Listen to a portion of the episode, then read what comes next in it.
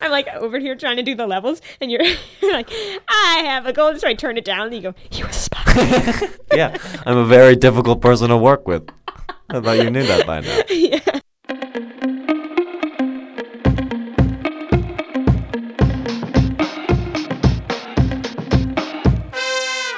Hey, I'm Ryan, And I'm Harry. and this is A for Effort. The show where we each bring three terms that the other person doesn't know based on one theme each, not all together, but each have one theme. And then the other person's got to guess what those words or phrases or terms, uh, what what they mean. And then they're all they're given a grade out of five each. And then at the end we count them up and we're like, well, you got this mark. And the other person's like, well, you got that mark. And we go, thanks very much. And that's the show. Bye.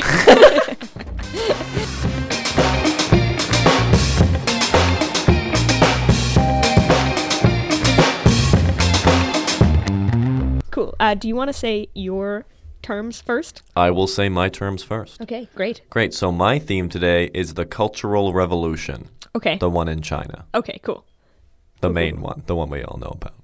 Okay. Like, not like a cultural revolution where it's like, ooh, the '60s led to you know, less deference and changing norms. You Right. know what I mean? Like, the, you know, the one that killed a lot of people in China.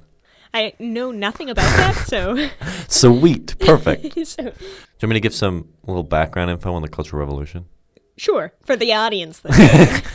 so basically, after the first five-year plan in communist China, um, which did not go so well, and then the Great Leap Forward, which also did not go so well, um, there was a lot of grappling for power between the bureaucracy and between Mao and the Communist Party. okay. Mao felt like the bureaucracy was moving towards more of a capitalist perspective, and Mao wanted it to be more about the worker and the peasant to be more purely communist, at least his kind of socialist thought. It's very complicated, but basically, the Cultural Revolution is him kind of impassioning a lot of young students to take up this kind of post revolutionary vanguard and attack all people who seem to be attacking the pure communism and pure socialism. Okay. Okay, so my first term is bloodline theory of class. Bloodline, so your ancestors. Mhm. Class, upper, lower, middle class, reflecting a certain socioeconomic status. You sure? Class? So, is it the idea that your class was determined by your ancestry, kind of like a caste system? Exactly. Ah, great. And sick use of the word caste system Thank because you. that was one of the main uh, criticisms of it. Okay. Yeah. Nice. Yeah. Wow, what a what a hot take. Wow, you are you just learned about the Cultural Revolution and already you've got these smoking hot critiques of specific aspects of the policy. All right. All right, nice. My second term is revolutionary tourism. Okay, revolutionary tourism. Tourism is visiting a place to see what it has to offer, I suppose, or seeing specific sites, well known sites, in some different place. Revolutionary tourism. So that sounds like tourism with a revolutionary tilt. Is it going to see or learning about different revolutions and the things that characterize those revolutions? Well, think about specifically the Cultural Revolution and what what would they want to go see? Like what big stuff would be fundamental are they touring within China Yeah, or outside of within China? China? Okay. Uh, well, if Mao wants a truer communism by his definition, Mm-hmm. is it Mao who's doing the touring or people going to see Mao? It's the people. Okay. Is it people going to see places where Mao's communism is in effect or not in effect? And then seeing the differences between those places? Kind of. You're close. Can I give that? Yes, please do. Uh, It's going to see historical sites related to the revolution. Okay. Uh. Specifically visiting Mao's birthplace, Okay. which was uh, Hunan province Okay. in China. Revolutionary tourism is touring specific areas or places that were relevant and significant to the revolution. Yeah. to kind of bring up this revolutionary spirit and feel it. Because there's an increased kind of what my my professor called it political religiosity. Okay. Like it's very passionate. You like really feel it. It's very emotional. Yes. So you could feel it and go to these places. It's very visceral. Yeah. And there's really this growth of religiosity in Chinese politics at this time. Like, there's a book that's called The Little Red Book of Mao's Quotations. Okay. And they printed a billion copies in Wow. the 50s and 60s. Wow. It's like a lot of people reading about this stuff. Yeah. Mm-hmm. He kind of becomes this religious figure almost in China. So people go visit, like in the same way you'd like go to Jerusalem to visit Yeah, I Jesus' was gonna birthplace say. or something like that. Or it's like a pilgrimage to Mecca. Yeah. Yeah. So there was it, there was revolutionary pilgrimages where like urban students would take the trail of the whatever it is like the thousand mile march or whatever they called it the Yeah. ten year march I when the, don't know. the communists were like pushed out of one place and they walked around China for a long time before they had the the revolution after the Second World War. Okay. Students would go on these marches to like feel the revolutionary fervor. Okay. So to summarize, revolutionary tourism was the phenomenon whereby people went to visit sites in China important to the revolution, especially Mao's birthplace. Yeah. And that played into establishing an emotional connection to, or it was an embodiment of kind of intense emotionality around this political movement. Yeah. So my last term is struggle sessions. Okay, struggle, difficulty, Mm-hmm. session, Jeff Sessions, um, sessions, sitting down and doing something. So, like a practice session as a musician is when you practice, or Mm-hmm. Sure. some a therapy session is when you sit down and engage in therapy. So, a struggle session is it a space where people would gather and express their grievances about the No. old regime? No. Okay. That it does relate to that uh, one from a long time ago. Our term, what was it? Speaking bitterness. Yeah. Remember that? That's Yes, kinda, I do. That's similar to that definition, but that's not similar to what this actually means. Right. So what I just said is speaking bitterness, Pretty but much. not. Yeah. Is it I don't know people coming together and struggling to do something? no. Does it have something to do with grievances in the political sphere? Yes, but it's not a mass airing of grievances. Right. I don't know. So a struggle session was like a public humiliation of a central figure. Okay. For instance, the the wife of the head of state of China, whose name I now forget. Okay. she was publicly humiliated in front of like 100,000 people. They like trapped her in the university and like made her wear a dress that was too tight and like ping pong balls around her neck to look like pearls to like make her seem really bourgeois in relation to this. Uh-huh. And what, what she should have been is the head of the, the wife of the head of the Communist Party Yeah. and like humiliated her in front of thousands and thousands of people. That was a struggle session. That's an example. There were many of them. That sounds Yeah, it's- horrifying. What's it's- the larger political purpose to undermine? Yeah, to undermine these figures and to impress the importance of conforming to Communist Party ideals. Right. So a struggle session is the public humiliation of a person, Mm-hmm. even in the upper echelons of the Communist Party, Yeah. to emphasize the importance of adhering to party values. Well, specifically, there's there's conflict within the party about what those values should be, but specifically the values espoused by Mao. Okay. Sorry, Dana, it's such a sad note. That is the end of round one.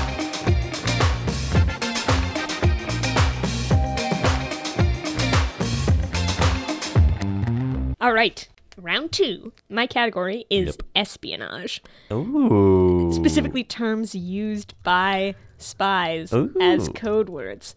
Now, I think you might be like, well, they're code words, so aren't they supposed to be difficult I was to get? literally about to ask that. But I think once you know that they're in the context of espionage, Oh, okay, yeah. they'll be easier to decipher. Whereas when, if they were to just come up in everyday life, Mm-hmm. then they're supposed to fly under the radar. cool. First word. Radar. Deep work. deep work radar theory.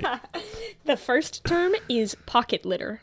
So pocket things that you would hold something in, either attached to your clothes or maybe a little like a pouch.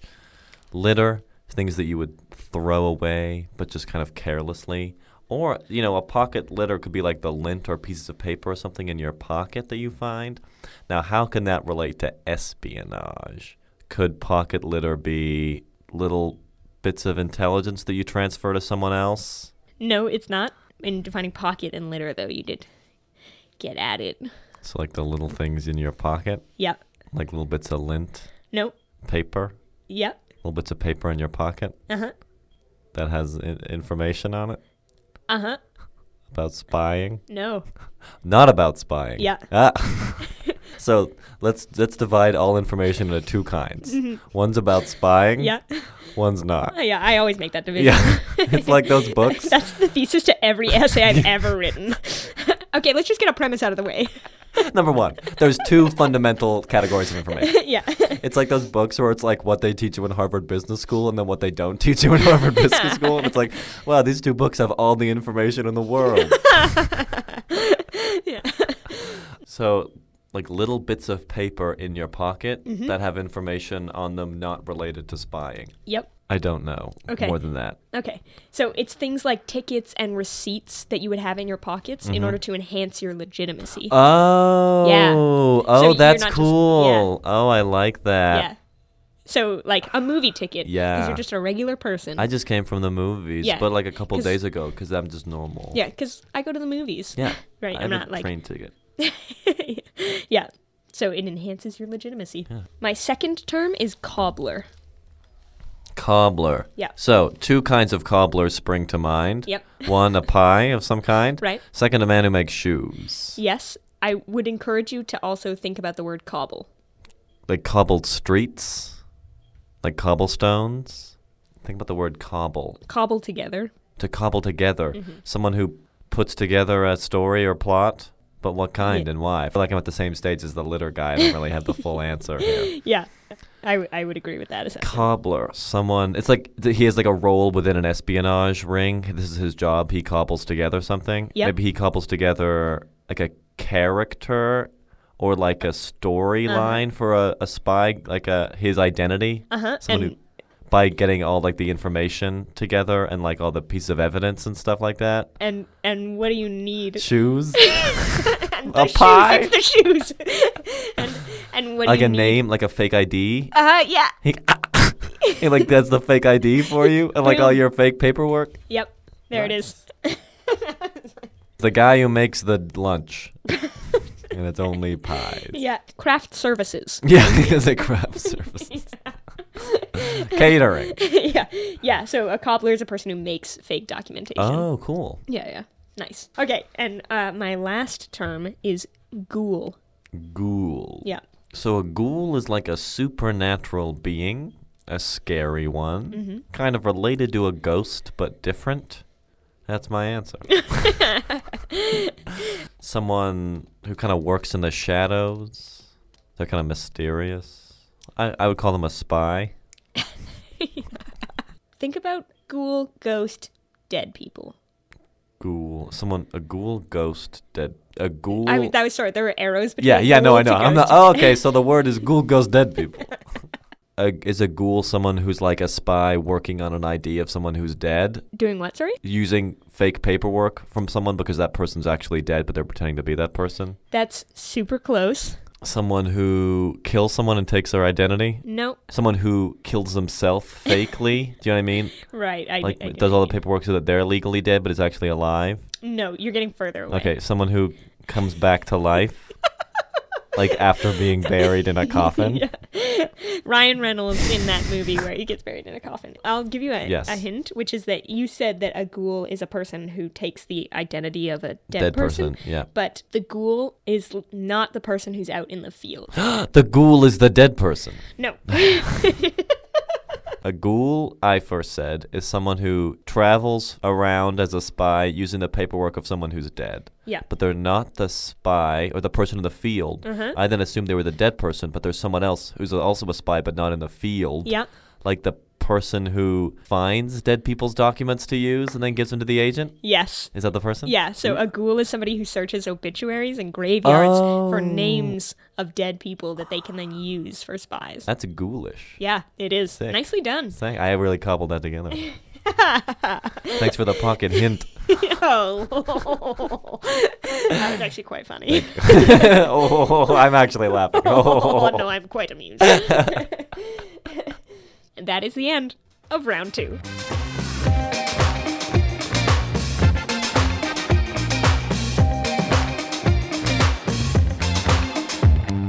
All right, do you have your scores? Oh, yeah, I do. All right, you want to score me first, and then I'll score you, Yeah, I'll score and then you we'll like talk about. like a salmon skin. anyway, Yeah. um, so bloodline theory of class, Yeah. I give you zero out of five because it was too good an answer. no, five out of five. Revolutionary tourism, I gave you four out of five, Cool. That- and struggle sessions, I gave you two out of five. yeah, fair. Nice. Okay, for pocket litter, I gave you four out of 5 For cobbler, I gave you five out of five. And for ghoul, I gave you four out of five. Thank you. And so you got uh, 13 out of 15. Oh, geez. You got 11 out of All 15. right, cool. Sick. cool. Sweet. It's nice. Okay, well, cobble me impressed. So my category was inspired by an episode of Because News, which is a CBC podcast where they make games out of the week's headlines. They were talking about the Russian nerve agent, uh, and then they played a game very similar to the game we were playing right now, where they had to guess the meaning of spy terms. Yeah. And I was like, "What? How easily applicable?" wow, I can literally just map this game. so CBC A for effort, but F for plagiarism. I actually love the podcast slash radio show because news and would really recommend. Yeah, that I people like it check as out. well. It's very, it's, a great quite show. funny. Um, and so my terms came from an online espionage dictionary, which I will link in the show notes. And they also reminded me of this book that I'm reading right now called A Life in Secrets Vera Atkins and the Missing Agents of World War II, Hmm. which is written by a historian named Sarah Helm, who has written a fantastic account of the women's concentration camp called Ravensbrück. Oh. That's a great book, so I will link both of those in the show notes as well, although they're not directly related to my terms. My terms are about the Cultural Revolution, which is a very interesting topic. And I would first give you a caveat that you should not just Google the Cultural Revolution, like I usually say, because there's a lot of terrible, terrible history out there about it, because there's a lot of real boogeymanning Okay. of our good friend Mao Zedong. Okay. who killed a lot of people with his policies and was probably on balance not a good person, I guess, if you that's how you kind of tally it up. But like there's a lot of real demonizing in western history and western media. Okay. Like stuff that it's like we read his personal diaries and it turned out he was a pervert. And it's like, okay. You know what I mean? Yeah. So I would say try to avoid stuff like that. But if you specifically want to learn about Mao Zedong in relation to China and the Cultural Revolution, I would very much recommend this book, Mao Zedong and China in the 20th Century World by Rebecca Carl. All right. A for Effort is hosted and produced by me, Maraid, And me, Harry. and is edited by me, Maraid. and not me, Harry. Our music is Chop Shop Instrumental by White Flowers, and our logo is by Eights. You can find the show on iTunes. Please subscribe and leave a review. That would be great. you can also find us on Facebook at A4Effort, or you can email us at A4EffortCast at gmail.com. We read those emails. We We, do. respond to We those respond to emails. so Please do. like us an if you're email. like, hey, that was cool, or you were wrong, or here's another good book, or I read that book and I liked it. Send all those at- Yes. in once, Yeah. in, in one email, and make the subject line omnibus email. Thank you. make the subject line as vague as possible. Like Something like- RE comments. Re thoughts. All right. And uh, thanks so much for listening. We'll see you in two weeks. Bye. Bye.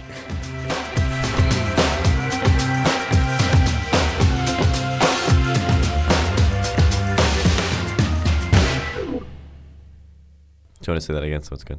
Yeah. Sorry, I'll stop saying it badly. You want to say that so that it's good?